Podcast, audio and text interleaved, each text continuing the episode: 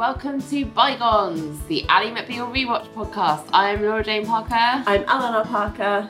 and we are back rewatching every episode of Ally McBeal with our 2019 eyes.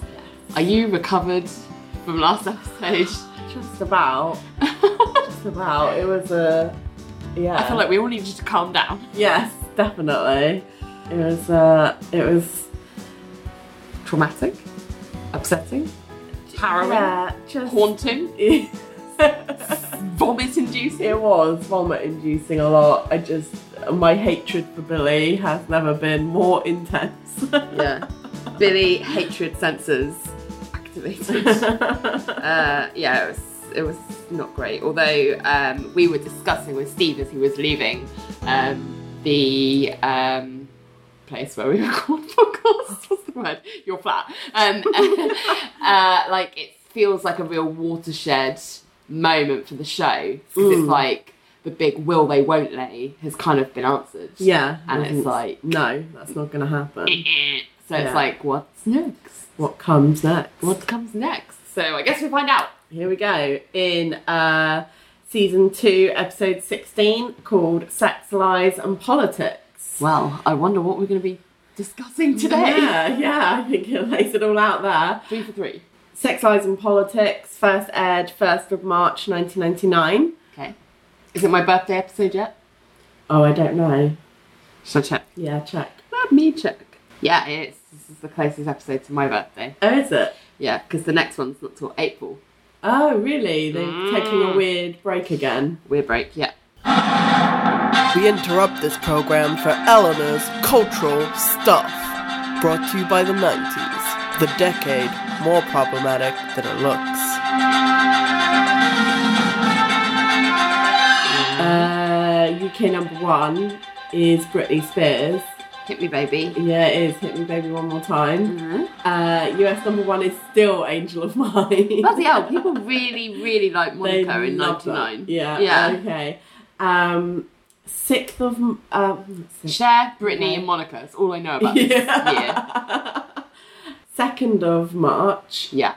singer Dusty Springfield, Yeah. uh, who received an OBE the month before, dies, aged 59, at Henley on Thames after a five-year battle against breast cancer. In England? Yeah. Oh, I didn't realise Yeah. she lived in England.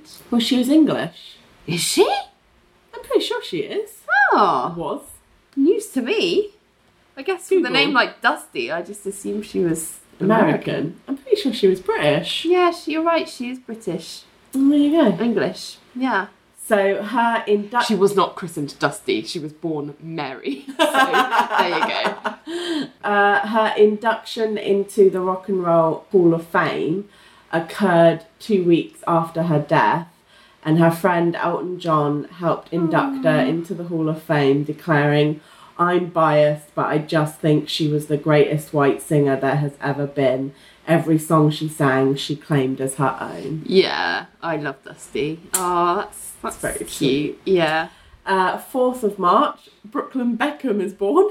Fucking hell, that makes me feel about hundred years old because I really remember that happening, I and now he's that. like an actual 20, adult. yeah. Yeah. Jesus Christ.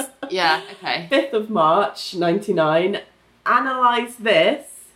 Not analyze that. No. Analyze this. Cruel Intentions Ooh. and Lock, Stock and Two Smoking Barrels, Oh. Guy Ritchie's first Yeah. feature film, are all released. All at once. All on the same Look that. day. Cruel Intentions. What a blast from the past. And yeah, that's uh, that's become a bit of a cult classic now. Bloody love that film. Yeah. It's brilliant. I've never seen Analyze This. I don't think I have. It sounds a little bit like it took its inspiration from The Sopranos. Do you think? I think because the idea is that it's it's Robert De Niro, and I think he plays a gangster Oh. who's going to a shrink played But by Billy Crystal. When did The Sopranos start? Sopranos started ninety eight, I think, I did it. Oh, Yeah. yeah. It was later. Okay. Fine. or yeah. yeah. no, I think it was ninety eight, and so I think this kind of ripped it off a Hmm. little bit. How strange. It's very strange. Renee's reality check. Give me a break. Hi guys, so slight correction. Uh, Sopranos actually first aired uh, January 1999, not 1998. So, anyway, back to the show. 7th of March, uh, American born film director Stanley Kubrick dies of a heart attack in his home in St Albans in Hertfordshire. Albans. Yeah. St Albans, sorry, yeah. Hertfordshire, of a heart attack age 70, five days after completing his final film, Eyes Wide Shut. The which- sexy Tom Cruise and Nicole Kidman film. His funeral was held five days later at his home estate at Childwickbury Manor, um, and he was buried next to his favourite tree on the estate. nice, I guess. It's nice, I think that's sweet. Okay. I'll Um, bury you next to your favourite tree then when you go. I don't have an estate to have a favourite tree. Well, I'll just bury you in the backyard. on my balcony. Yeah. Just leave me out to like Dry off. Yeah. Uh, and lastly, 8th of March, another death, I'm afraid. Oh. Joe DiMaggio died of lung cancer. Uh, he was an American baseball DiMaggio. player Yeah. and uh, husband of Marilyn Monroe Yeah. for a little while. Yeah, it was. And Wow. that's that. And obviously, March the 12th, 1999, Laura Jane turned 14. Yeah, had I known that this was going to be the only episode in March, I would have looked for like other things. Well. I feel like. Eleanor, you had one job. and if you failed at that job, I can't help you. okay, I'm sorry. so next episode, if we got like a bumper cultural stuff, because you're like, I've got to catch us up on the month that just happened. Yeah, maybe I will. We'll see. Okay. I'll see. Maybe nothing interesting happened Maybe. after your birthday. Maybe that was the last obviously. interesting thing of Everyone March. was like, no, nothing happened. Um, okay, so let's crack into sex, lies, and or politics. will we go three for three? Methinks we will. Um, so, yeah, so after the events of last episode, we get a scene of Renee and Ali just walking down the street. Renee has a different hairstyle. She's straightened her hair for the first time, and it's Yeah. kind of flicked out in that like 90s yeah. style. Um, I guess she was like, well, whilst Ali is dealing with all this drama, I'm going to play with my hair. um, and Ali is saying that she feels she's like quite bright in disposition. as yeah, she's like, quite upbeat. I feel okay, at least about life with Billy. And Renee's like looking at her like, uh, uh, uh. And then she's like, I mean, without him, um, I'm feeling excellent. I'm glad. And then a random woman passerby going the opposite direction. As she goes past, just goes, liar. Yeah. And Ali stops and she's like, incredulously like looking after her. And Yeah. Renee's like, what? And Ali's like, um, uh, nothing. And then a random man passerby goes past and goes, trash. And Ali's like looking around again. Yeah. And Renee's like, what's the matter? And Ali's like, that man, he. And then she looks across the street and she sees a group of people sat on a stoop, all like talking and pointing at her. Yeah. And she's like, Are those people over there pointing at me? And Renee looks, but everyone's there just acting normally. And Renee's like really exasperated and is like, No. And then a pope walks past going, Maladonna, Maladonna, which is Ita- Italian for bad woman. And he's like shaking his head. And, and Ali's like, uh, uh, And a pope didn't just walk by, right? And Renee's like, No. Um, Ali, maybe you should have a little session with Tracy over the guilt. And Ali's like, Tracy makes me feel guilty for having guilt. And Renee's like, it's okay to feel a little shame, but let's get over it now. It's done. Yeah. And then we hear this like trickle, and a dog is weeing against Ali's boots. And Ali's like, did a dog just piddle on my foot? And Renee looks, and the dog runs off, and she's like, I'm afraid that's real. and then we're in titles. Yeah. So it looks like we're gonna have a whole episode of Ali being, I don't know, just drama drama queen about the entire thing.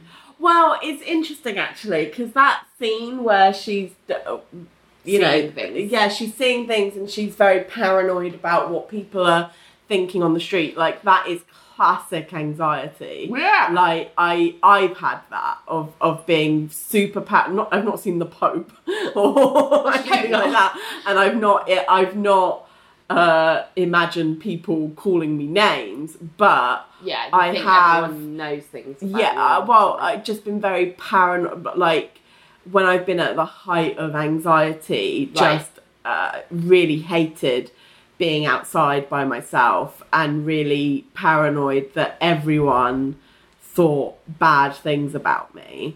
Like, um, and just, yeah, getting very, yeah, I just didn't like being outside because that, that was part of it. I just hated being seen by people. Yeah. Because I just, I, I just had in my head that they all thought really bad things Yeah, about me, yeah. like the worst things about me. Yeah. And so that scene like really like spoke to me. I was just Okay, like, oh okay. yeah, like this is this is classic anxiety to me. Okay, because I didn't read it like because anxiety.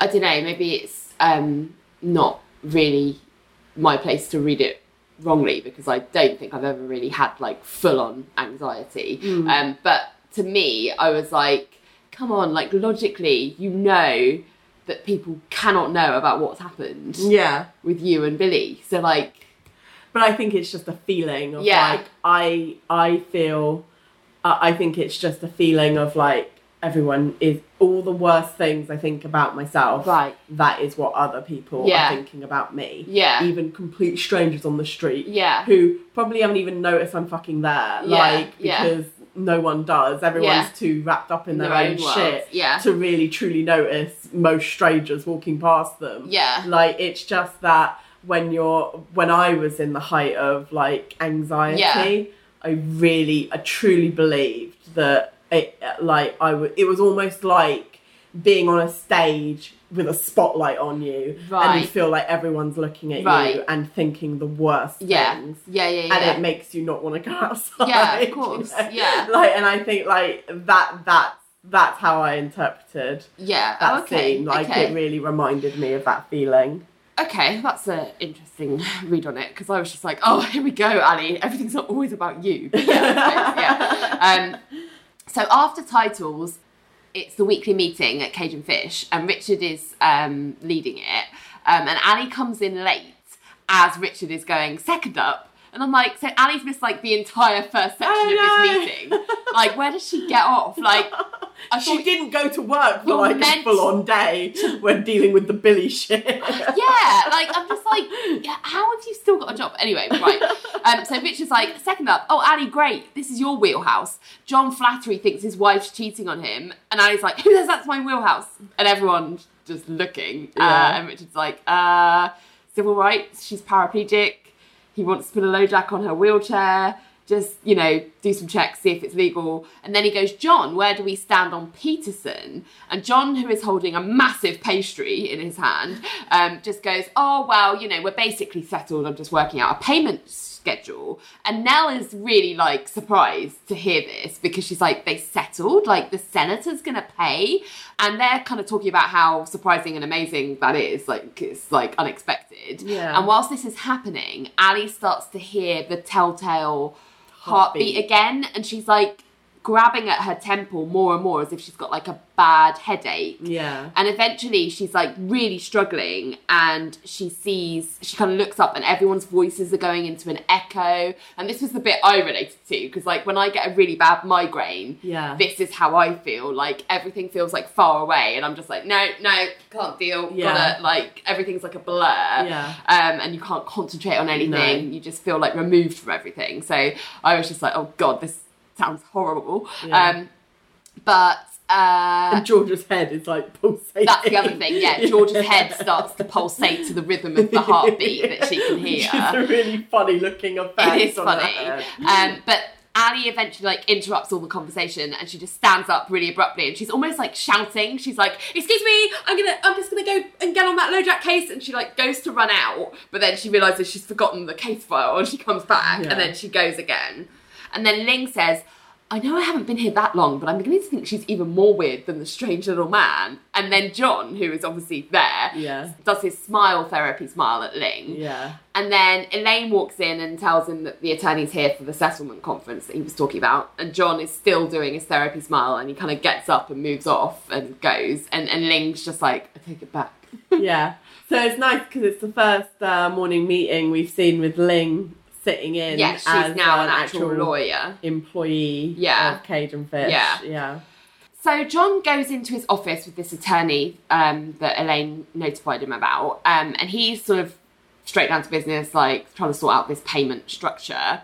And this attorney, the um, opposing counsel in this case, who is played by Zach Grenier, who is um, he he plays a character called David Lee in The Good Wife. If anyone watches The Good Wife, which I do, I do. Um, and he's also been in Deadwood and Twenty Four. Okay. Um, but he has said, actually, we've decided to modify our offer a bit. And John's like, how? And he's like, well, instead of offering the 520 grand, we're offering nothing. And John's like, is that meant to be funny? And he's like, well, the senator had a change of heart and conscience. And John's like, hang on a minute, we had a deal.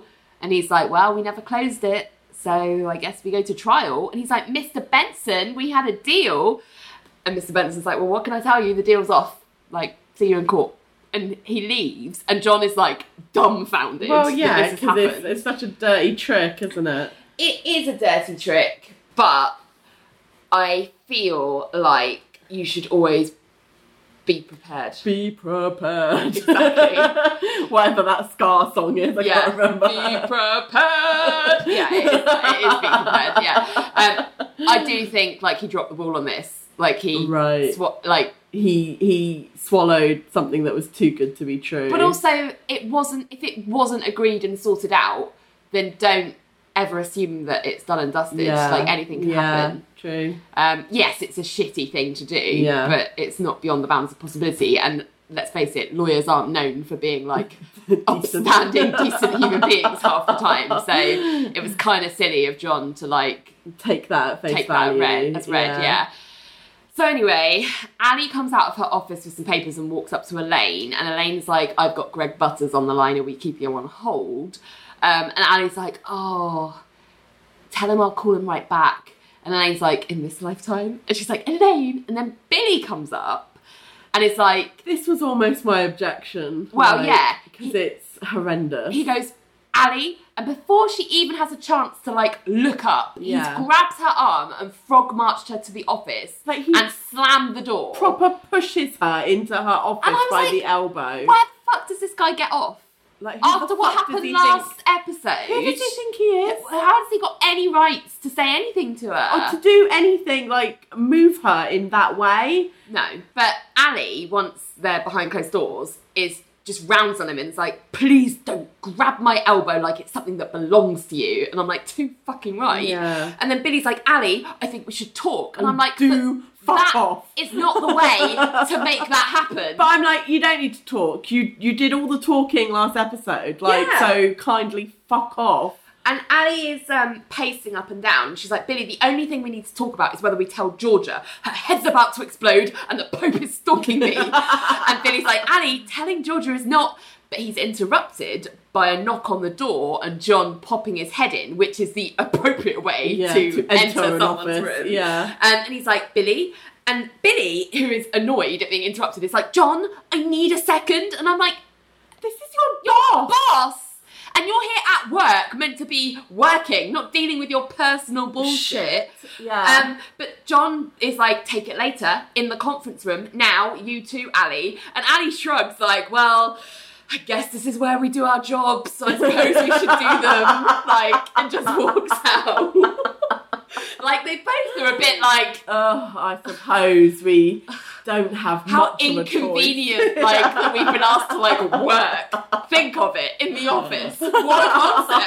Like, it's like, I guess we're gonna have to prioritise working now. Yeah. I was a bit just like, you guys are the worst. so unprofessional. How have you managed to hold down Yeah. any kind of employment? Terrible. Anyway, John's called this meeting and he's standing explaining his problem to all of the lawyers, at, uh, the main lawyers in Cage and Fish, like our main cast basically. Um, and he's basically saying, like, they led me to believe we were settling, so I didn't prepare, and I'm embarrassed to admit that it worked.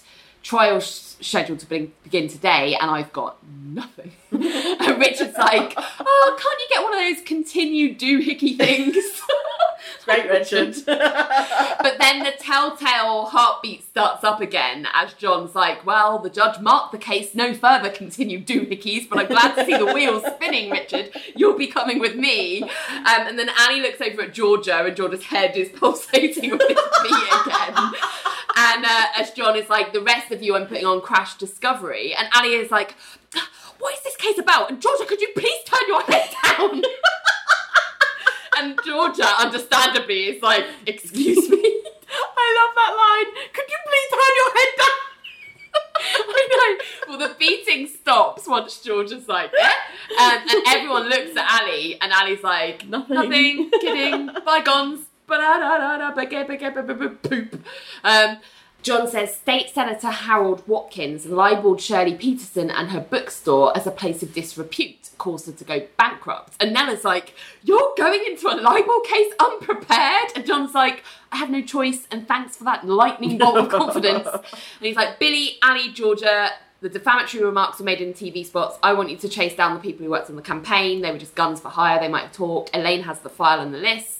In the meantime, I'll try to push off the trial. Richard, let's go. And I was like, well, what's Nella Ling's job? Like, Yeah, not been given a job. yeah. Um, but anyway. Other than to fret. um, so at the courthouse, it's Judge Walsh who is presiding, and he has no time for Cage and Fish's bullshit because he's basically like, "Forget it, I'm not continuing, I'm not giving you any kind of delay." Even though John is like, "It, it was bad faith, like they fooled me," blah blah blah, and. Walsh is like, nah, ready for trial or he wins. And John goes, I object, I object, I object. And then Walsh goes, he sort of leans forward and he goes, I am not impressed by trilogy, Mr. Cage. ready for trial or he wins. And there's like this pause as John gathers himself and he's like, ready for trial. And Walsh is like, fine, begin after lunch, blah, blah, blah, blah. And the opposing counsel's like, well, since this is going to be a short trial with the potential of a lot of publicity because he's a senator, I want the jury to be sequestered. And John's like, well, I oppose that. Juries tend to punish the ones bringing the suit when they're sequestered. And Judge Walsh is like, I kind of agree with Mr. Benson. And then Richard interrupts and is like, Your Honour, if we don't let these people watch the news, they'll only know what they hear and hear. What chance does the truth have then? and John's face is like, Great. like I chose the wrong second chair. I mean, I don't know what he expected. no, I really don't.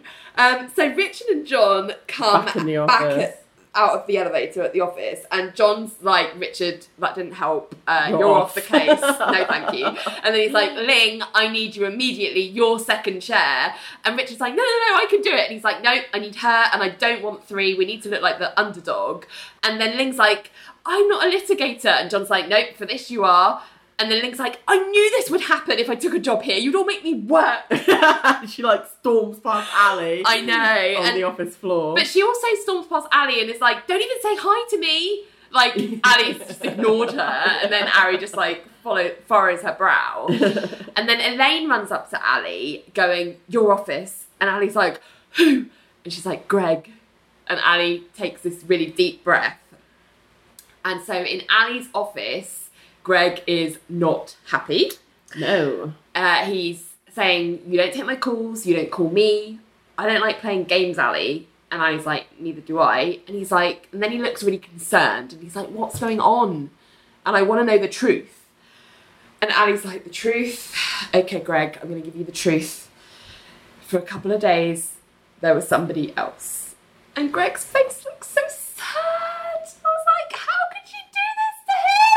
Terrible. Team Greg condemns you!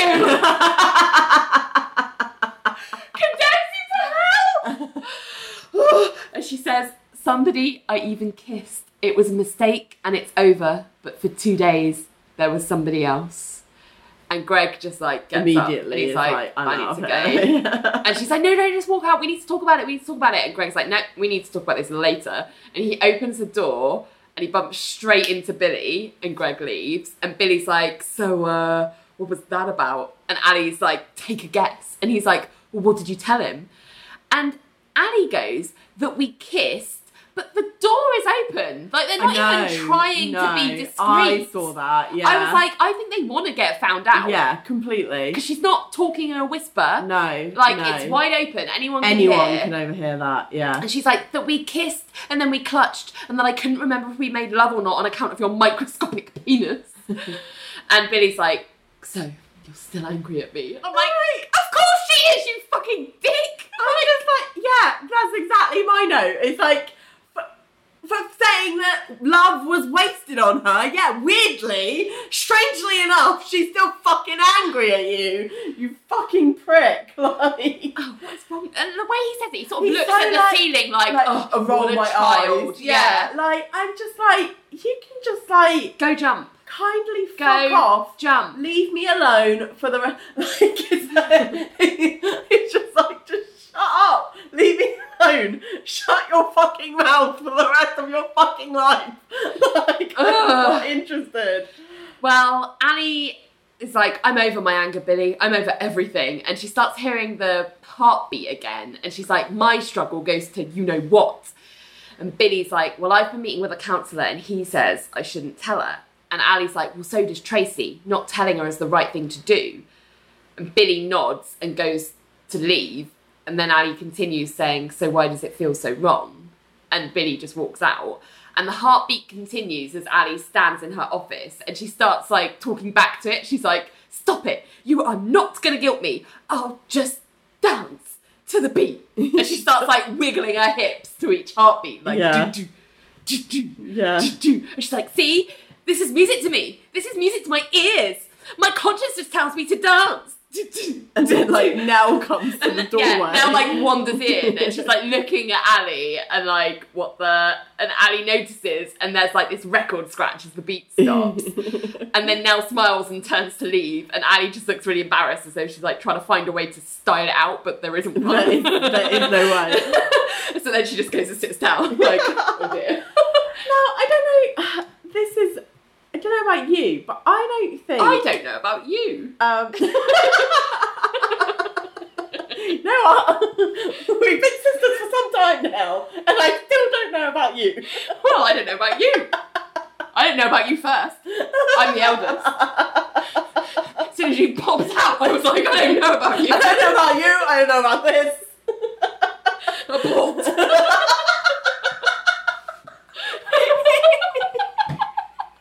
Don't say that a newborn.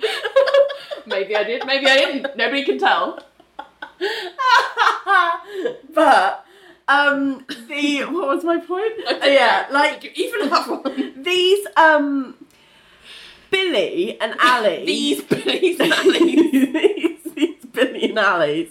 Them saying that, oh, I saw a counsellor and he told me to do this. And she's Yeah. like, oh, yeah, no, my therapist also told me to do this. Yeah. I'm not sure that, I, I mean, it's one of those call things. bullshit? Uh, yeah, because I'm just like, I mean, maybe it just depends on what kind of therapy you're getting. I don't know, but I just don't believe that a therapist would tell you what to do. Well, we in know that Tracy situation. has. Tracy's been like, go and sleep with Craig. Yeah, she's which given I'm- him instructions. Exactly, which I'm just like I don't I don't think that's realistic at all because Okay. the thing is if you do what your therapist tells you to do and it goes fucking wrong, like you can turn around and be like, "Well, you told me to do this and now it's all blown up." Like I just don't Maybe they mean it in the more oblique way where they're like, well, what do you think would happen if you did tell her? Yeah. Well, what does that I tell don't you? know. Do you know what I mean? Like, and they don't actually explicitly say go and not do this. because my I've you know been in therapy and uh, my therapist would never have been like you need to do this or you can't do that or it, it was Yeah. very much kind of like you know uh, it, feelings and Yeah. like how do you feel about this or how Yeah. do you feel about that or you know what I mean like it was never ever instructional in Yeah. regards to life decisions how you I don't know handle your relationships. enough. I don't know enough about therapy to know one way or the other. well, I just feel like, and it's not just Ally McBeal that does this, but Yeah. I feel like there are a lot of TV and movie therapists that do this kind of thing. They're like the character that a writer can use to be like they're the ones that tell this character to do X, Y, and Z Right. and move the plot along a bit. Yeah. Because I feel like you know Big Little Lies. Yeah. Like I feel like the therapist in that also does similar things in terms of being Right. like instructional yeah. in a way that I'm not sure actually is ethical as a therapist. Yeah. but I don't know. No, it's just one of those things know. where it's like there's so many different types of therapy. Yeah. I just wonder whether the therapy I've experienced just hasn't been that kind. I Yeah, just, maybe. Or I don't know it's because I've never had it. Or don't whether know. it's just like a trope in writing. yeah, To be like, this is the useful character that I can use Yeah. as a Yeah. way of introducing courses of action. I can believe to, that. Yeah, You know what I mean? Yeah. I mean, what do you think about, you know, if someone came to you with this problem and was like, what do you think I should do? Would you tell them not to tell? I have mixed feelings over it, but I think we can get to. We'll get to Get it. to it. Yeah. Okay, so Ali is uh, calling people as part of the task that John set for her for the case, trying to find out if she can meet with people that worked on this senator's campaign. And they just hang up on her and she's like, You big dick. And as she says that, George has walked in and she heard that and she's laughing.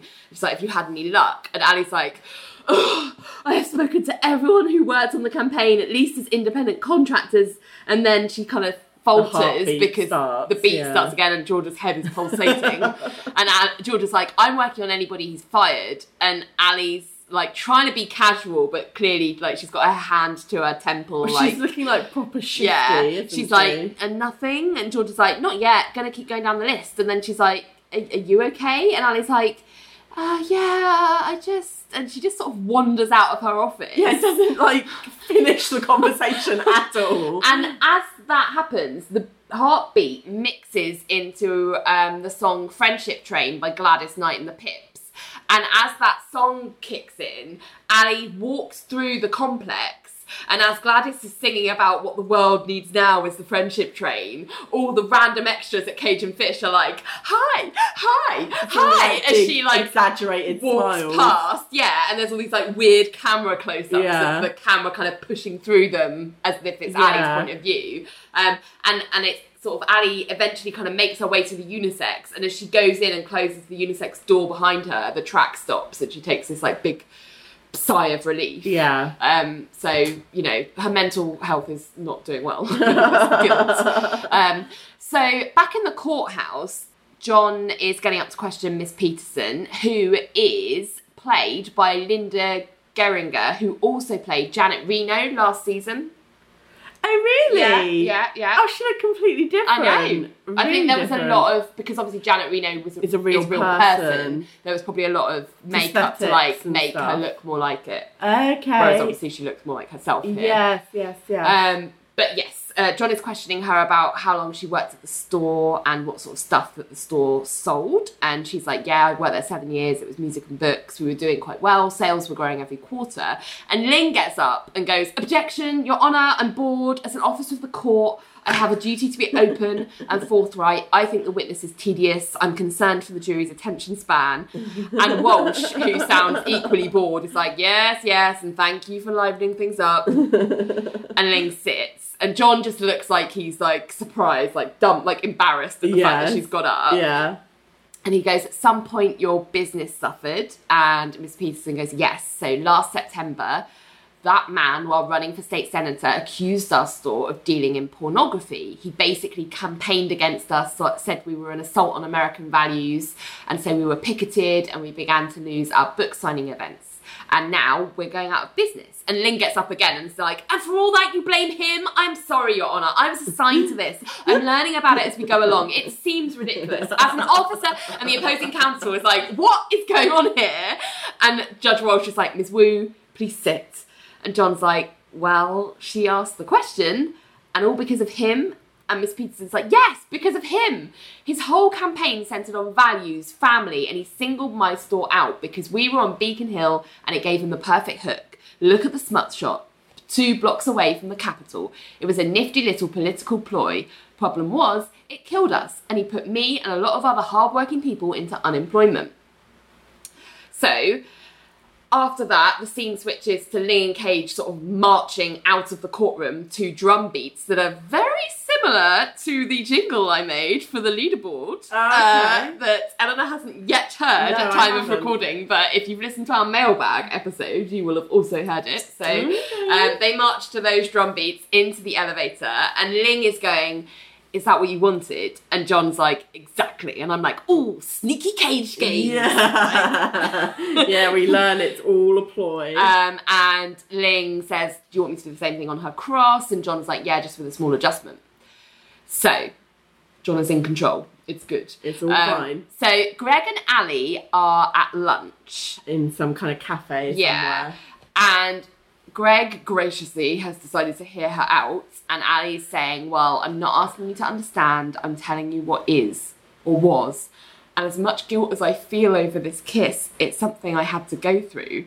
I'm just, I'm like, no, like you owe him understanding. If not, you at least owe him an effort to try and help him understand. And, like, an be apology. apologetic. Yeah. yeah. And Greg, to his credit, says, Hey, Ali, if you're about to break into I gotta be me, I'm gonna walk away from this table and you right now. And I was like, Good for you, Greg. Yeah, walk over right. here. Yeah. Team Greg. Team Greg at the next table, like, hey! salivating into our soup. Yeah.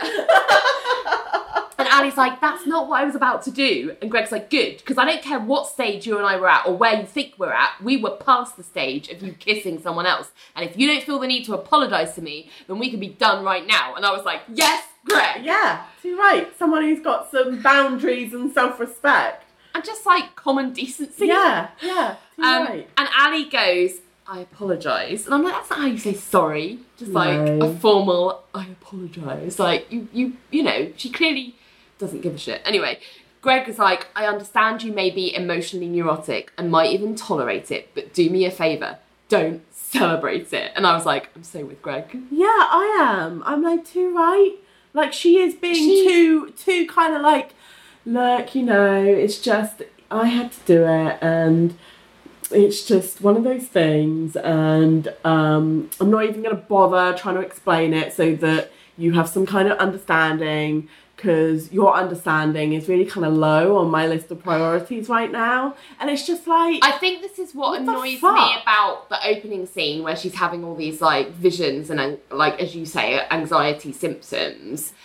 It's not so much that that annoys me because obviously you can't help that happening, No. but it's the fact that she does celebrate her issues rather than try and work on them yeah, and like sees it as an excuse for her acting like bad behavior. an, a, a- an asshole. yeah. Like, well, I can't help it because like I've got just problems and something- my problems are special. I just something. This is something I. This is a process I had to do.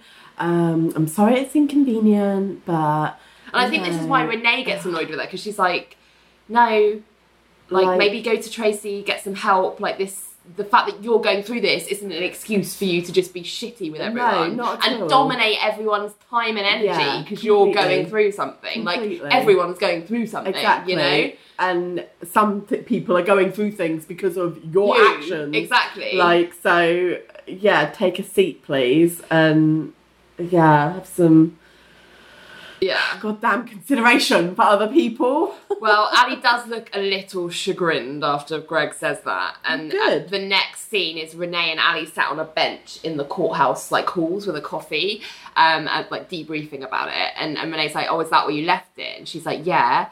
And Renee's like, So? And she's like, Well, I don't know, we'll take a day, maybe go from there. And Renee's like, Ali, how do you feel about him? Do you even want to go from here? And Ali's like, I don't know.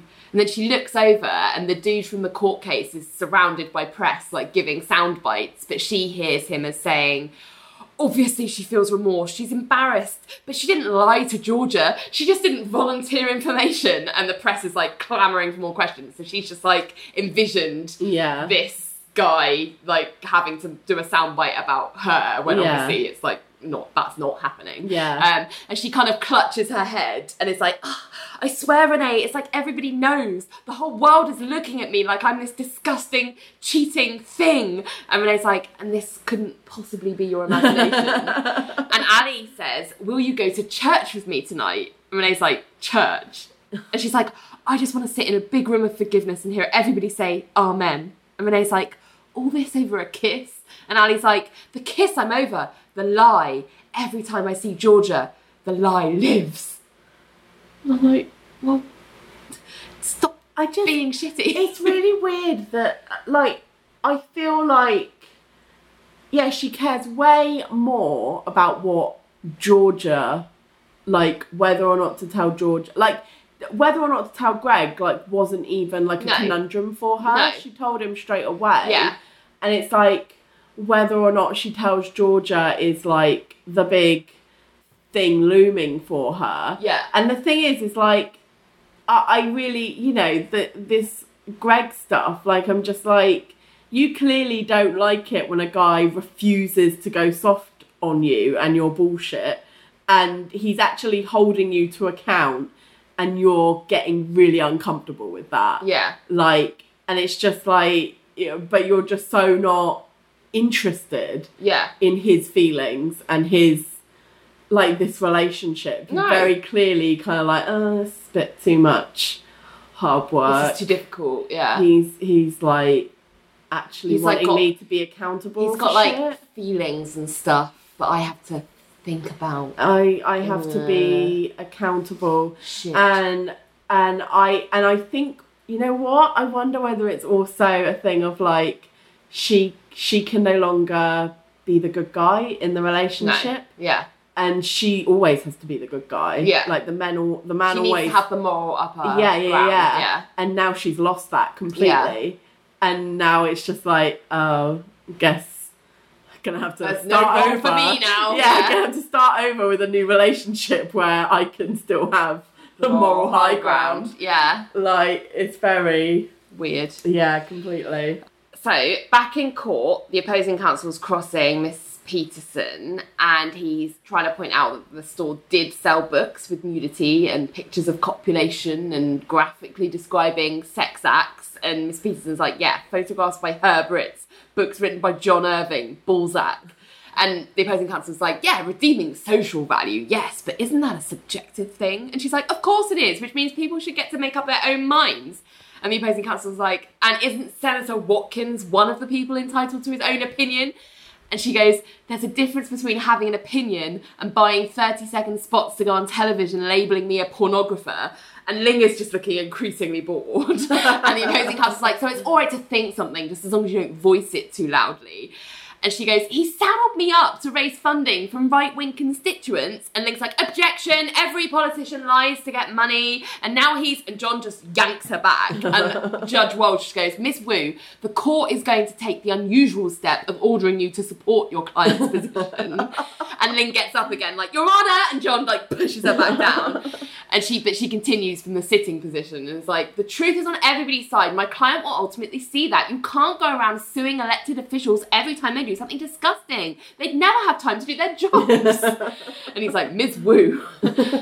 so then the opposing counsel continues by saying, like, you know, rappers with profane lyrics, these CDs can all be found at your store. And Miss Peterson goes, well, yes, as they can in Blockbuster and Tower. And I was like, R.I.P., R.I.P. She's like, and every record store across the nation. And the opposing counsel's like, so that would make it okay. Everybody's doing it, so Senator Watkins should just accept it. And she's like, he put me out of business. Do you get that, Senator? You put me out of business. And she's like really angry. Yeah. So, Billy is staring at himself in the mirror in the unisex. Richard comes in and is like, "Hey Billy, how's it going?" And he's like, "Fine, you." And Richard like nods and he sort of leans on the sink like casually, being like, Hey, "Been girl." better." Um, you and Ali having sex? But he's like, "What?" And he's like, "Well, you know, she's feeling guilty about something. You're walking around closing doors. Put two and two together. Sixty-nine. And I'm like, this is how fucking obvious they're making it. Richard, Richard spotted it. has Yeah, figured it out. Yeah. And he kind of moves to Billy's side and like, so he's looking in the mirror with him and he puts his arm around him and he's like, if it's true, you can tell me. My shoulder's nothing if not a cushion. and Billy just turns and walks Walks out away. with no, saying nothing. Yeah, and as he opens the, the door, Elaine. Elaine's on the other side. and he just walks off and she comes in and like sidles up to Richard and is like, anything? And he's like, no. And she goes, I hear Georgia thinks he's doing something with Nelle. And Richard's like, oh, come on. And Elaine goes, oh, don't let that Sub-Zero thing fool you. She's a tramp. And I was like, uh, based on what? Unacceptable. Like, where's this come from? Yeah. Um, and she goes, remember, it takes one to know one. And she then starts taking tissues and like stuffing her, Padding bra. yeah. and Richard goes, the only thing we know for sure about Nelle, Elaine, is that when you talk about her, she's behind you. And then we see Nelle, like the camera pans, and Nelle's right there. And Elaine's like, I meant tramp in a good way. And Nelle's like, yes, thank you. And, she just walks off. and then Elaine takes the bra tissue out of her bra and like blows her nose with it and like, follows her. Oh dear. So a bit later, John is pacing his office at night barefoot, and Ling is there with him, and they're kind of, I guess, spitballing the the closing. Yeah. And John's saying that he spoke to the bailiff, and the movie that they're watching tonight is The Music Man. And Ling's like, the movie who's watching? And John's like, the jury. It's perfect. And Ling just sort of narrows her eyes at him as John like continues like pacing. So then we are in Reverend Mark's church. We'll Oh, yes. remember Reverend Mark from such other episodes as when he was mean to Lisa. Yeah. Um, and the dead uncle. Yes. Um, so Renee and Ali are there whilst he's doing his evening service sermon. And he's like going on and on about God or something. And then Renee's like, tell me again why we're here. And Ali's like, because it's godly here. This may be as close as I get. Plus, it's nice sitting among strangers, feeling anonymous. I mean, I swear, back at the office, they look at me like I, and then a woman in front of them turns around and is like, shh. And then Renee and Ali both go, shh, back at her. And I'm like, No. shush the woman who shushed you. That's not how that works. No. Um, but then Reverend Mark sort of hears the commotion. He's like, that's a good idea. Let's talk. Somebody shout out one of the commandments. Anybody. And like a random congregation member is like, thou shalt not covet. And Ali's eyes are like, bing.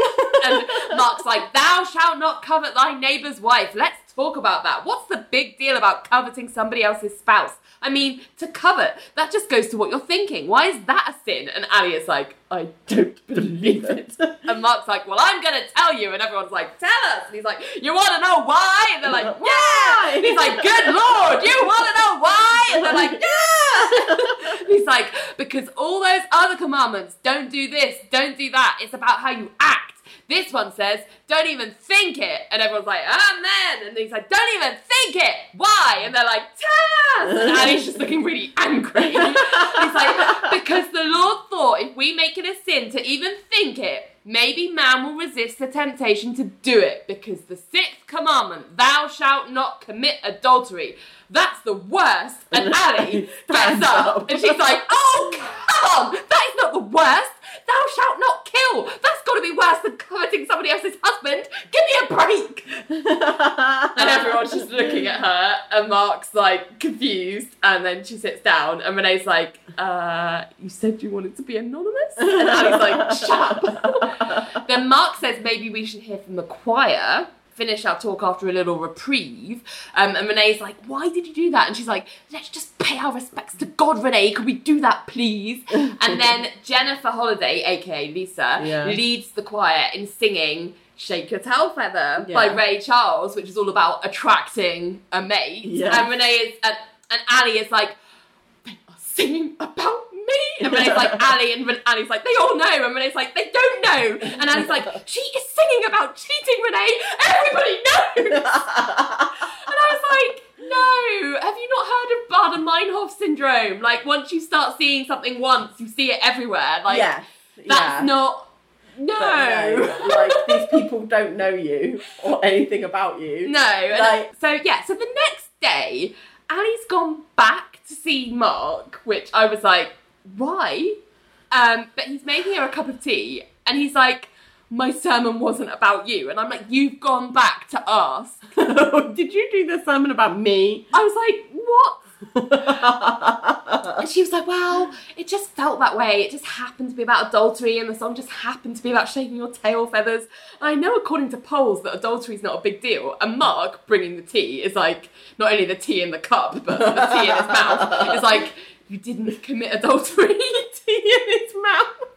yeah, he brings the tea in his mouth. He like spills the tea out of his mouth. No? Yeah! He did! the truth. I just um, have an image of him. I've got tea in his mouth, and he's like, like you know, like the rainbow vomit. Like, Um, yeah. he says you didn't commit adultery, and Ali's like genuinely shocked by being like, what? I didn't. And I'm like, no, you didn't, you precious snowflake. Like, of course you didn't. You're not married. And also, Mark's like, no, you just kissed the guy. That's not adultery. And Ali's like, but a kiss with all the emotion of making love. And he's like, so what? Still not adultery. And she's like, so what? She's like, excuse me, but I am no biblical scholar, but I do know that Jesus said that any married man who so much as looks at another woman with lust, he's committed adultery in his heart. And Mark is like, his attitude is entirely like, honey, calm down. He's like, yeah, look, Jesus was maybe a little off the mark there. And Ali is like, Jesus was off the mark? Like, but Mark goes under that theory, every heterosexual man would be an adulterer, which I was like, ha, so heteronormative. Yeah. Also, I was like, he says, it's the deed, Ali, not the thought. Thou shalt not commit adultery. That's what the sixth commandment says. You didn't commit it. Whatever was in your heart and mind is not the same as the deed. And Ali's like, what about all the stuff about coveting? And Mark's like, look, coveting is a dumb one. I don't understand why it's even there. And she's like, so why did you hammer it in the sermon? And he says, because that's what the one that they called out. You saw how I segued into adultery because that is big, but you didn't commit it with a kiss. And as for telling Georgia, well, that's just selfish. And I, at this point, I was like, I mean, are we this sure that he is the best person for giving moral relationship guidance, yes. given what he did to Yes, Lisa? I was like, why have you gone to this yeah, man? completely. You know, like the deal with this guy. like, why He do you was think horrible. he is like the guy to go to relationship advice? I know. for? But he continues by saying it would serve no po- purpose other than to ease your guilt. If Billy wants to tell her, that's his business. As for you, you need to go on with your life. And Ali's like, the problem is, Georgia's in it. She's a friend of mine. And Mark's like, oh, is that the issue? Georgia's a friend. And Ali's like, yeah. And he's like, oh, well, relax, because she's not really your friend. And she's like, she isn't? And Mark's like, no, because if she was, you wouldn't have kissed her husband. And she's like, oh. I love that line. I know, I know. I mean, yeah, this is the thing, is I was just like, yeah, I'm not convinced that a religious man would be like, oh, what's the big deal about this? Yeah. Because it is like a big deal. She was in touch, like she was with Greg and she kissed another Oh, guy. yeah, yeah. And and it's not adultery No, it's because not. it's not sex. No. It, it's cheating. Yeah. Like because I think that's the thing is that adultery is a very specific term. Yeah. And it means sexual intercourse. It does not mean kissing. However, cheating is like that's something that is uh everyone's got a different idea of what cheating is. And I think that like for some people, like just simply flirting with Yeah. with another person is cheating. Um and I do like Ali is feeling guilty. Yeah. And I think she's right to feel guilty. Yeah. Because even if Georgia wasn't her friend, like Ali does have a very strong sense of fair play when it comes to love. Uh, yeah, and this wasn't. fair. So yeah, it makes total sense that she's beating up herself over this because you know guilt arises when you you violate your own moral Yeah, code, yeah. and that she has definitely Yeah. done that. yeah, Um, so I find it a bit weird that everyone's trying to make out like her guilt is an overreaction. Well, I, I think what annoys me about her is that she feels guilty, as she should do, um, but she isn't doing anything. She seems to only be using that guilt to attention seek with Billy, with Renee, with all Like she's her. proper wallowing in it. yeah, she's not doing anything constructive With it. about it. Yeah. And when she's got the opportunity to, she's not. So she barely apologised to Greg about Right. it. Yeah. She's not doing anything Like, about she- it with Georgia. it's almost like she doesn't feel guilty about Greg. no, She doesn't feel guilty about Greg. She, but she, it's just really. I feel like she wants all the attention that comes with this guilty, terrible thing that she's done, but doesn't want to do any of the growth and the learning from it. Yeah. And the thing is, is like, I, whether or not she should tell Georgia, I think is debatable because part of me thinks Georgia should know so that she can free herself Yeah. from her marriage Yeah. and, like, to such a fuck nut of a husband. Right. Like, But this is the the crux of it is I don't think that is Ali's intention in telling her. I don't think No. Ali wants Georgia to know so that she has all the facts. Like she's not being No. like, "Hey girl, no, you don't want to hear this." Um, but you know, your husband is kissing women that are not you. Like, you know, that is not why I'm one of them. Appalled. yeah, exactly. Like I think Ali is just looking for a quick fix to release the guilt that she has, and she sees that telling Georgia, she feels that telling Georgia is that way out of the guilt that she's Yeah. feeling, and that is ultimately selfish. Like she's not. Like I say, if it was a case of she's just like, no, Georgia needs to know. She needs to know the facts Yeah. of what is going on with her fucking husband Yeah. because he's a dog Yeah. and she needs to yeah. know Yeah. like because she needs to get out of there Yeah. like that's not that's not what is going on No. she she if if georgia called off her marriage to billy because of this Ali would be like, oh well, I didn't mean for that to happen. Yeah, yeah. Like she would then be ripping Take all of that on. exactly Yeah. as more guilt. Like she doesn't want that to happen Yeah. she wants Georgia to release her from her guilt, Yeah. Yeah. and that is selfish. But also, she kind of doesn't because she's like enjoying being in it. Wallowing in the guilt. that's why she's not telling her. yeah, So I just, it just smacks not enough of like,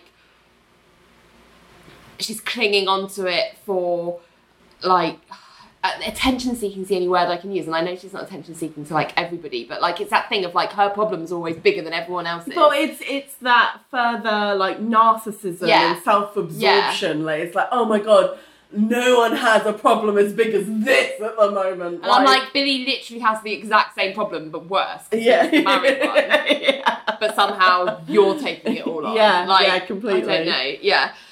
Uh, so at the courtroom, the senator is on the stand, and the opposing counsel is questioning him and saying.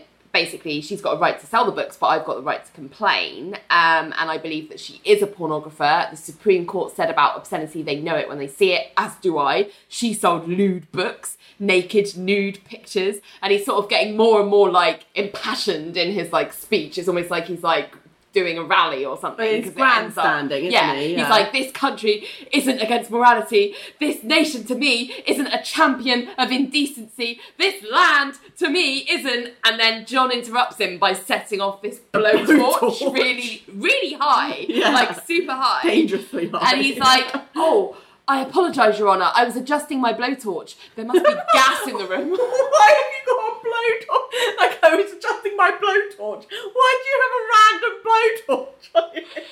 Well, the opposing counsel's like, I object to that, Your Honour. This man is famous for his stunts. That one was dangerous. And Walsh is like, I agree. Bailiff, take away his blowtorch. and he says, one more trick like that, I'll hold you in contempt. And John's like, well, again, I apologise. so, but he's done it now and he's gotten away with Yeah. it. So So back at Cage and Fish, Ali has the radio on in her office, and she's listening to Dr. Ruth's radio show, who was a personality in the nineties. I don't know if I think she had a TV show at one point. She was like one of those like TV media like yeah, doctors. sounds yeah Um, familiar. And the radio's like, oh, we're back with Jodie from Cambridge. Jodie, you're on with Dr. Ruth Westheimer. And then we see Ali is on the phone, and she's like the one on the phone to Yeah, Dr. she's Ruth she's Jodie pretending from to Cambridge. be Jodie. Yeah. And it's all kind of echoey because as she's talking, because she's got the radio on, you can hear her in real life Yeah. also on the, On the radio. radio. And I'm like, I'm pretty sure when you call into radio shows, they tell you to switch Turn off, it off. if you're wet. Because they're gonna hear it, yeah. exactly. So I'm But also, where they've got I'm just like, yeah, again, more very unsubtle shit. Like you're blasting your radio, like know. from your office. She's. Like, But she's like, uh, Dr. Ruth is like, hello, dear, how are you? And Ali's like, oh, fine. And then she realised she's meant to be like anonymous, so she puts on this accent. weird she's like, voice. fine. Um, I was wondering if you kissed the husband of a friend of yours, should you be honest and tell the friend? And Dr. Ruth's like, perhaps you should start by telling her you are no friend at all. And Ali like hangs up, and she's like, hello, hello. Rude little thing. Dr. Ruth is German. So um, Ali gets up to switch off the radio and then she goes to the door to open it. So I guess at least she had the door closed, but I mean, whatever. Are they soundproof? I think No, not. um, she goes to the door and opens it, and Billy is on the other side, and she gets startled because she's like, "How long have you been standing there?" And Billy's like, "I just got here. Can I talk to you for a second? And he doesn't wait for her to answer. He just comes in and slams the door, and he's like, this guy. I know. He's like, I've spoken to three marriage counsellors and they. It's like you've been auditioning them. He's like, I have run round town going to all the marriage But also, counsellors." he's meant to be ringing round people for this case, not marriage counsellors. But anyway, he's like, I've spoken to three marriage counsellors and they are all pretty certain that if it's past tense, I shouldn't tell. Ali's like, and it is past tense, that's a guarantee. Billy, maybe we're both running around looking for somebody to take us off the hook, and that's not going to happen. Nobody will. Not the shrinks, not the ministers. Maybe we're looking for Georgia to do it, and that's not fair. And Billy's like, well, it's hard to tap dishonesty as the best policy. And Ali's like, the kiss was dishonest. We weren't thinking of her then. We should think of her now. And Billy's like, and not tell. And Ali's like, yes, nodding emphatically. So back at the courthouse, John is crossing uh, the senator and he's saying, I was told last night the jurors saw The Music Man. Have you ever seen that movie? And the senator's like, I saw both the play and the movie. Excellent family entertainment. and John's like, yes, it was. Do you remember You Got Trouble, the famous song? And uh, he goes to the jury, how many of us love that song? And all the jury They're are like, "Me." and uh, Walsh is like, Mr. Cage. And he's like, Professor Harold Hill, he needed a rallying cry, something to scare parents so he could be a moral saviour. And he chose the pool table, remember? And the senator's like, yeah. And John's like, it, it was just an excellent ploy. And then the music to You Got Trouble starts, and John like launches in performing to the jury. Well, you got trouble, my friends. Right here I say trouble, right here in River City. Well, sure, I'm a billiard player. Certainly mighty proud to say it, always mighty proud to say it. Mr. Cage. And John's like, this bookstore was your pool table, wasn't it, Mr. Senator? Your opportunity to convince the folks in River City they had big trouble. And the senator's like, this bookstore was trouble. And John's like, oh yeah, pushing stuff like Balzac.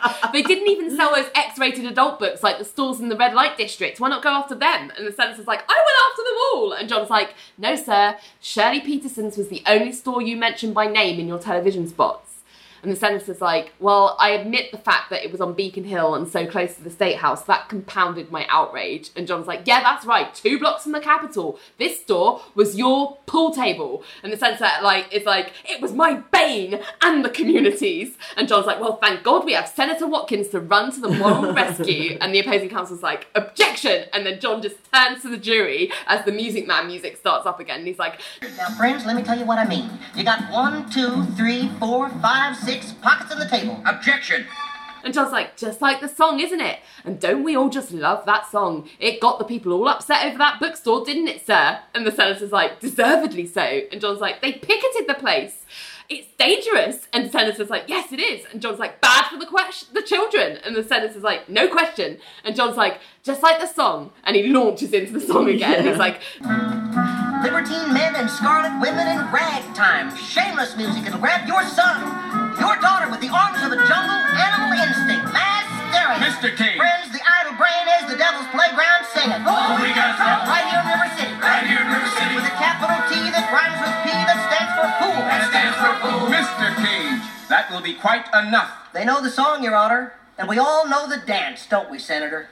So that quite the performance. It was quite the performance, yes. I think this was like maybe what gave David E. Kelley the idea for doing a musical episode.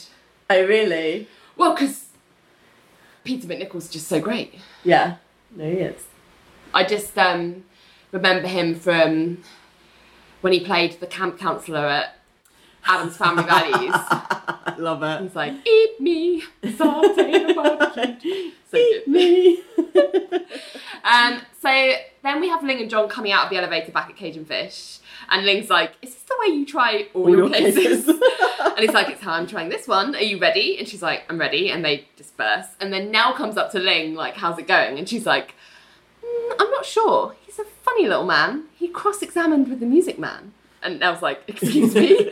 and Ling's like, I like it. He's fun. I thought it was such a super cute, like, Yeah. little scene to be like Ling is starting to appreciate like John's skill as a lawyer. Yeah, yeah. And I just really like that kind of yeah, that kind of recognition of oh no, he's not just a funny little man. yeah, it's nice to see them working together Yeah. they've not done that yet.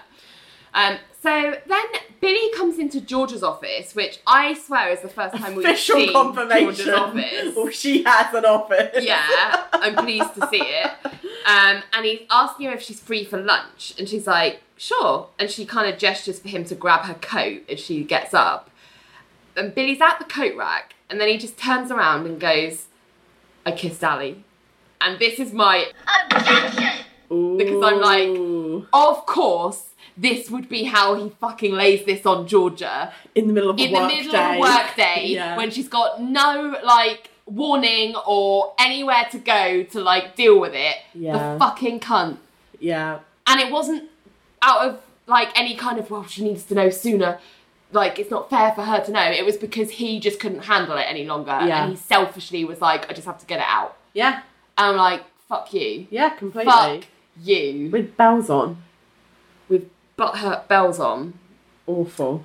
Poor Georgia It's like it's like not sure say? she even heard him right because Yeah. she's like what did you just say and billy goes the therapist told me not to tell you because no good could come of it so i did not tell you i've been not telling you for three days i wake up in the morning and not tell you i not tell you noon and night i have not told you a thousand times and every time i see you i have to not tell you again and again and again and i can't do it anymore if i have to not tell you one more time i will die Then die. I was lonely. You seem so far away lately, and I was like, oh, so it's her fault. Yeah, how fucking rude. Fuck off. Fuck you. And he's like, and he hasn't. Can I just point out, he's not even said sorry yet. Yeah, no, he hasn't, no. And he goes, and when I saw Ali with Greg, and I suddenly convinced myself that I was in love with her again, and I kissed her, and I've been seeing shrinks ever since who told me what I already knew that I was out of my mind because I love you, and I need to tell you that too. And Georgia is just absolutely pissed. She's like, You kissed Ali. And then Ali comes barreling through the door talking about the case, and then she just stops and she's like, Oh.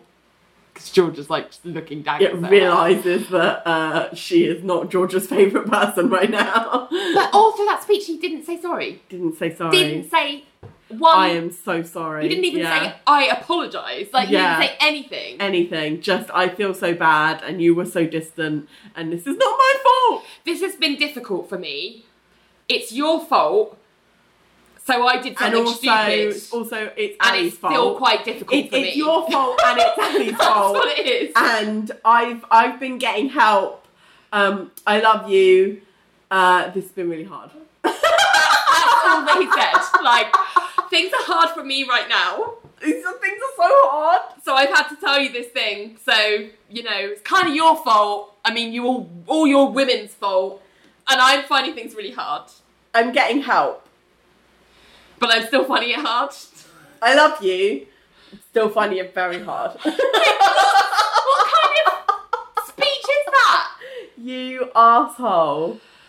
So Billy goes into the unisex with Ali like hot on his heels, and she's having a go at him, being like, "How can you just tell her like that?" And Billy just goes, "She's my wife, Ali," and I was like, "So you get to just be a cunt when you decide?" yeah, Like, completely. Don't give Ali the heads up or anything. Like, I, I just. And she's like, "But you told me you weren't telling her," and Billy's like, "It just came out okay." And then Billy walks into a stall, but Ali follows him and like closes the door after, as if they're in like a room, like a conference room. Um, and I was like, "No, I don't even mind it coming out. I don't even necessarily disagree with you telling her, but I would appreciate knowing since it involves in, in, in me."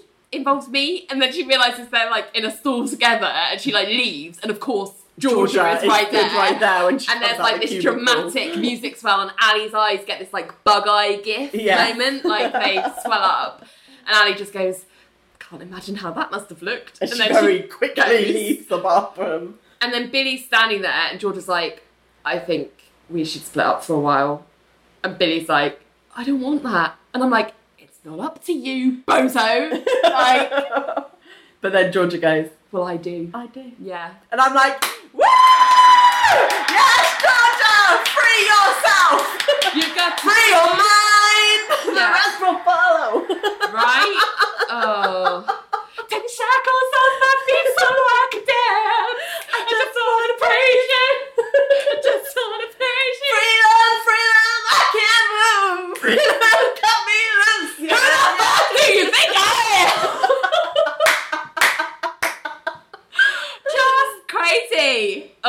Thank Love goodness. it. Love it.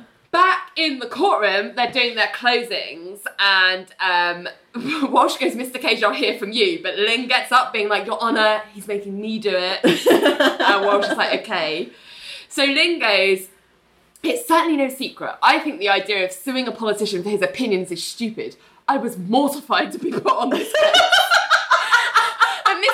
Peterson just looks really like sad. She's like,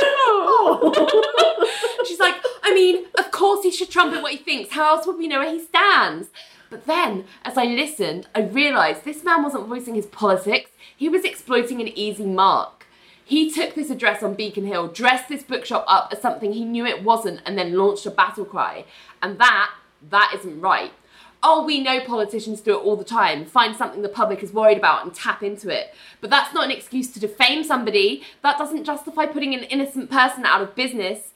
This store doesn't even have an adult book section. He was citing Chaucer and John Irving as some of the examples of prurient material. He destroyed her, and he's not even sorry. They worked hard to build a store. He called it a smut shop, forced it to close down, and he's not even sorry. Her life's work, gone. And then she goes, There's a very old expression in China.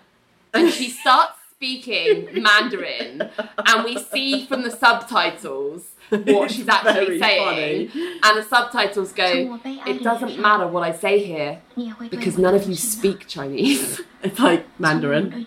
yeah, well, exactly. Um, and um, she says, But you can see from my sad face, I'm sympathetic. You hear from my tone, it's appropriate to feel sorry for me. As I drop to a faint whisper, you'll feel sadness yourself. I'm going to finish now. Pretend to cry. And then she like puts her hands up, like uh, her hand up, like it's become like too emotional. and then she like sits down, and everyone looks like she's just said something really deeply Profound, profound. yeah. But I'm like, she says like it doesn't matter what I say now because none of you speak Chinese or Mandarin. But I'm just like, how does she know that? Like that's Yeah, a I mean big that's gamble. a big gamble, yeah. Anyway, it so pays off, the, but yeah. the opposing counsel rises to do his closing, and he's like, "Have we reached the height of political correctness when a person can be held liable for their opinions?" There is a reason they came here with their blowtorches, violins, 76 trombones in the big parade. Their goal was to distract you from one clear reality. They are suing this man, a state senator, for having the gall to speak what he thinks. And if you even so much as entertain this complaint, then oh, oh, we really do have trouble. And the opposing counsel goes to sit. And then John gets up to do a rebuff. P.S. Yeah, I don't know how many of these you're meant to. I don't think. I thought you got like one shot. Yeah. each. I don't think this is allowed at all. This is like a P.S. Yeah, I don't know. But John, closing. nobody stops him. No, and he he like gets up and he's like, if you feel that man really believed my client's bookstore was a house of pornography, fine for him. I would hope you would. But if you think he singled out Shirley Peterson as his pool table, now politics is an ugly game. You do what you have to to survive. And he survived, didn't he? She didn't. um, so back at Cage and Fish, George is in her office staring out the window in her chair, and there's a knock at the door, and Ali comes in. And when Georgia sees who it is, she goes back to staring out the window. um, and Ali does this kind of, she kind of says her piece to Georgia because she's like, "There's no excuse for me kissing Billy or Billy kissing me. It's indefensible." But I would like to attempt an explanation. And Georgia's like, "I don't want one, Ali." So this is Ali's cue to fuck right off. Yeah. But of course she doesn't. No. Um, and Ali's like, again, she's still not apologised. No, Like, no, no. she's like, I love your husband, Georgia. I always have, which is like a bold opening statement. Um, but Georgia shakes her head, but doesn't turn because she's just like, this guy, like This. this, fucking bitch. Do you know what I mean? Yeah. Um, and she doesn't turn around, and Ali continues going, I certainly got over him, but when I found out that he met you while he was still with me, it uh, it left me feeling, well, the love I thought I had, I never had after all, and it made me start to question love. Period. Whether it, I think, when I kissed him the other night, I was wanting to believe that the love he had for me was still there because if it was still there, it had to be there in the first place. Why the fuck does Ali think Georgia gives a shit about this? I was like, this is not explaining anything. This is not a re like like she's gonna be like, oh okay. Oh, that makes sense. I get it now. Of course, you did what you had to do. Like, I'll stand. Like, what is this? Is some fucking bullshit. Well, Georgia just turns bitterly and is like, it seems it was and still is there. And Ali's like, I think you're right. He probably will always love me. And I'm like, Have you hit your fucking head? Like, he does not love you. Like, how have you missed this after the last episode? Oh. After the last episode. when he said the worst thing in the entire world to you. Yeah, I know. She's a piece of work.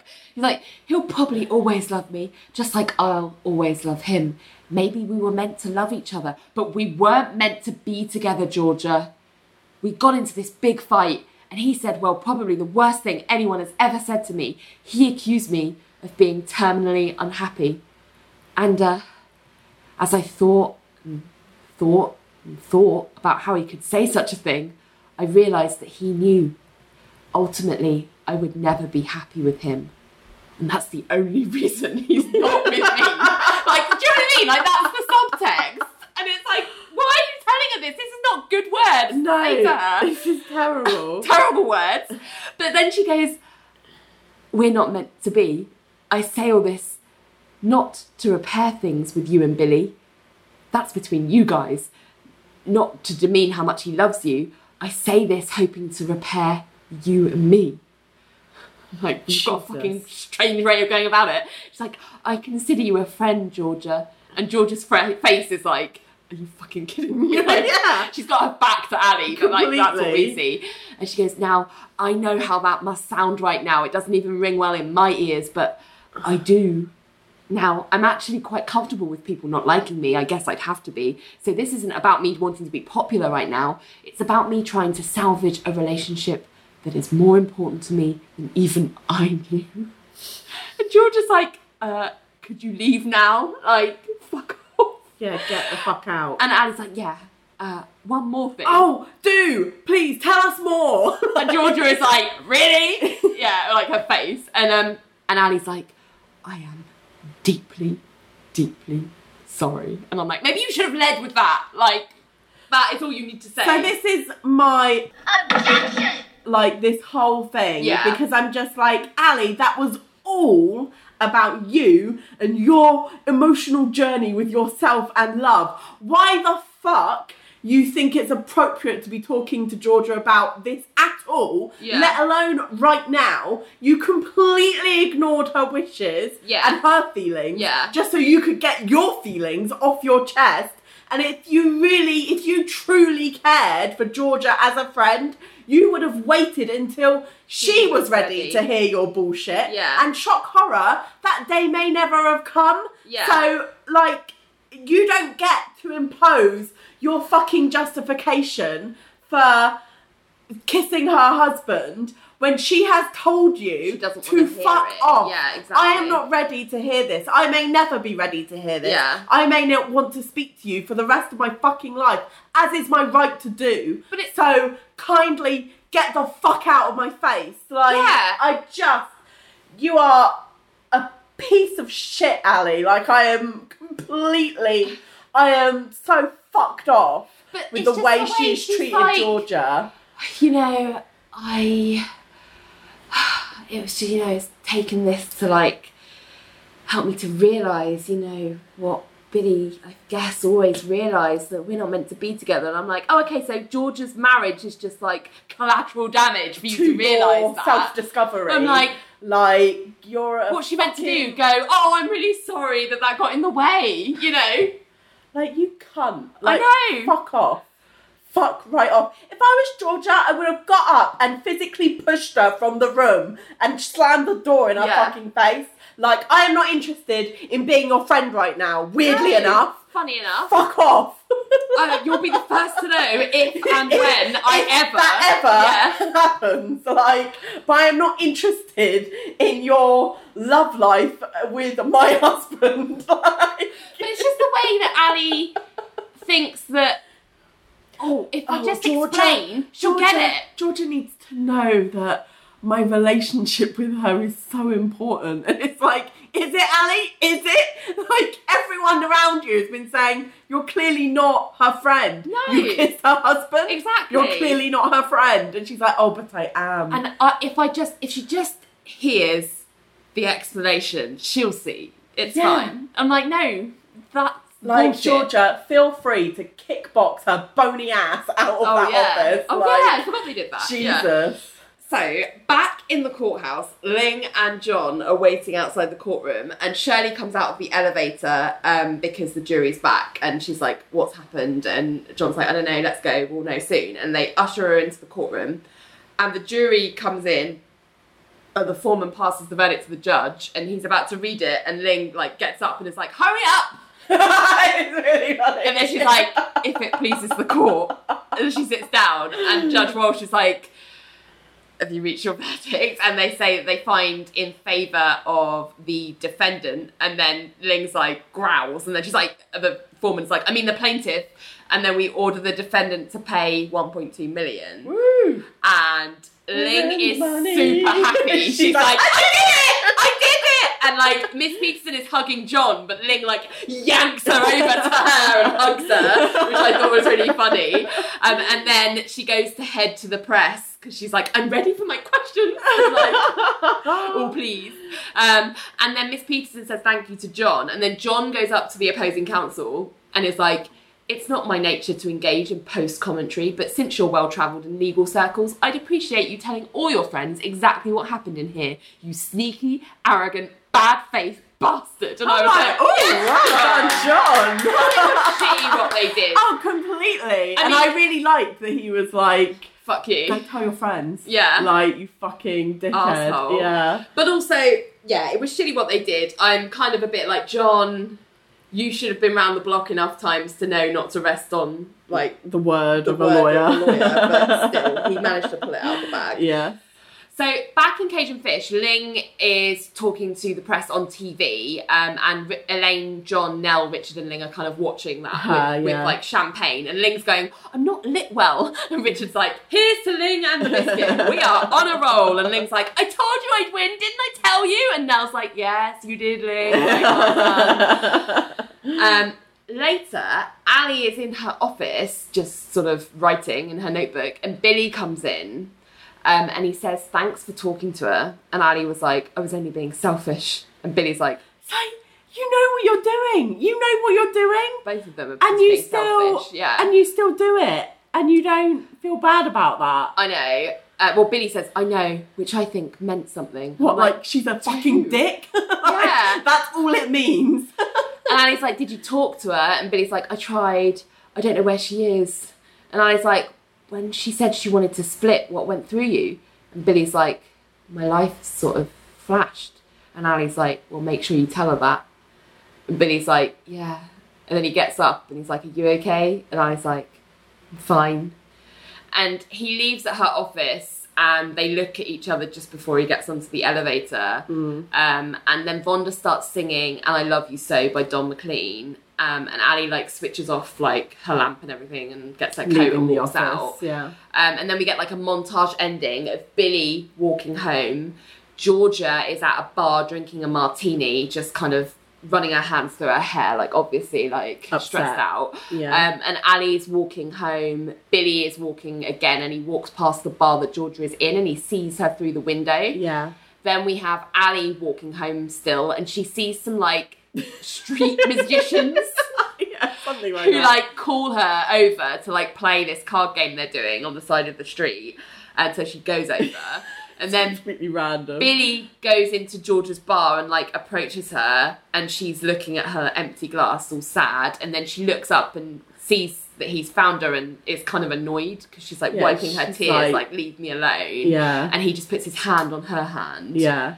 And, and then she just like cries. yeah, and then Ali is still with the street like betting on the betting, cards. yeah, Yeah, and she's losing, Yeah. um, and she's about to like do another Bet again, go, yeah. and then Renee sees her and comes up like. like pulls her away, You need to stop this now, and like pulls her away, and then they cross the street and go home. and then that's it. And that's it. yeah, So yeah, weird little that ending. is the end. Yeah, Ali's yeah. turned to street gambling, um, and George has become an alcoholic. so all in all, a successful episode. Oh my god. I cannot with the two of them; they are insufferable. They are absolutely Georgia needs to just go and do monstrous a- people. Eat, pray, love on this shit, just like Denise. yeah, completely. I just the the I'm so fucked off that after last episode, Ali is still clinging to this narrative that Billy loves her. Yeah. He doesn't love you, No. and you figured that He out. He doesn't love you. but he doesn't. Yeah. And you figured that out last episode. You worked it out. It finally You like, left. Yeah, like you had the epiphany. Yeah. And now it's like you've forgotten the epiphany. I know. Or you've like yeah, just completely missed this glaring fact that he does not love you. I mean, I don't know what to say. It's it's unbelievable. Not in a good way. No, completely not in a good way. Retrial. Shirley Peterson versus Harold Watkins. Yeah, I mean, I'm glad she won. Like, yes. I I, think. mean, obviously, Senator Watkins is a douchebag. Yeah, like completely. It Yeah. sounds like it's one thing to have an opinion; it's another to completely abuse your platform to Yeah. target A business. a, a business, Yeah. like an indep- especially an independent business, like that is Clearly definitely not, not. any kind of rules. Yeah, exactly. Like completely on Ms. Peterson's side in that. AKA disguised Janet Reno. Yes. Yeah. Verdict of the week. The jury's back. Ali is guilty Okay. for A, treating Greg so shockingly bad, Oh, Paul Gray. ignoring his calls, not even bothering to try and create some understanding, Oh. and being so seemingly unapologetic. Can like, we send him like a care package? yeah, like this was a super shitty thing she did to him. Like she completely acted like this was something she had no control over. She just simply had to do it. Things that just happened to her. Yeah, and it's just it was really shitty. For B insisting on wanging on to Georgia when Georgia had made it very clear that she does not want to speak to Ali and clearly wants some space after everything she's done, and Ali still can't stop herself from being unforgivably selfish Yeah. at the expense of what Georgia needs and Georgia wants yeah. and C for somehow, even after everything that was exposed last episode, believing, still believing that Billy loves her. I don't know where she gets it from. I don't know. It's fucking. It's, what does he have to do for her to realise that he's not know. worth what will it take? What will it take? I don't. I don't think it's. I don't think she's ever gonna let go of it.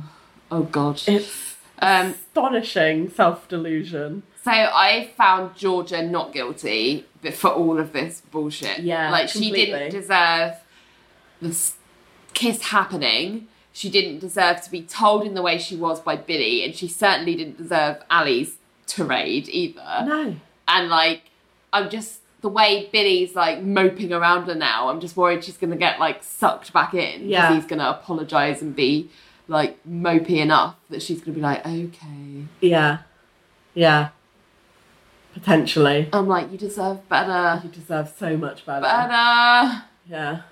Completely. And I and it just annoys me how Billy will get forgiven, but she might like hate Ali. Like she won't Yeah, forgive Ali yeah. the same way. When No. really it was kind of. Certainly both of them were to blame, but Billy perhaps even more so for Yeah. like instigating the he totally thing. instigated it. I Ali was perfectly happy with Greg. Yeah, Perfectly happy. he like manipulated he the entire completely situation. could not stand Yeah, that she was falling for another man in front of him. yeah, Like that's what Yeah. was the catalyst for it. yeah. And he sucked her back He's an in. absolute arsehole. Yeah. He's a manipulative, emotionally abusive piece Yeah. of shit, trash human being. Yeah. So that's how I feel about that. Yeah. Um, so Georgia gets a not guilty. Fair enough. That time she got a not guilty after all those guilties for her being jealous of Nelle. Yeah. Turns out she was focusing on the wrong thing. Yeah. Um, so yeah, tell us how you felt about that episode. Uh, we are on all the social medias, as you know, Bygones Podcast or Bygones Pod on Instagram. I think it's the only one that's different. Or you can email us at bygonespodcast at gmail.com. And if you really love us, you can come and find us on Patreon because we have um, early access to episodes there for as little as a dollar. And the more you pledge, the more fun stuff we give you. So, you know, if you love us, How deep is your love? yeah, how deep are your pockets and how deep is your love? That's all I have to say. Um, so, yeah, all that remains is until next time. Bye. Bye. Do it right.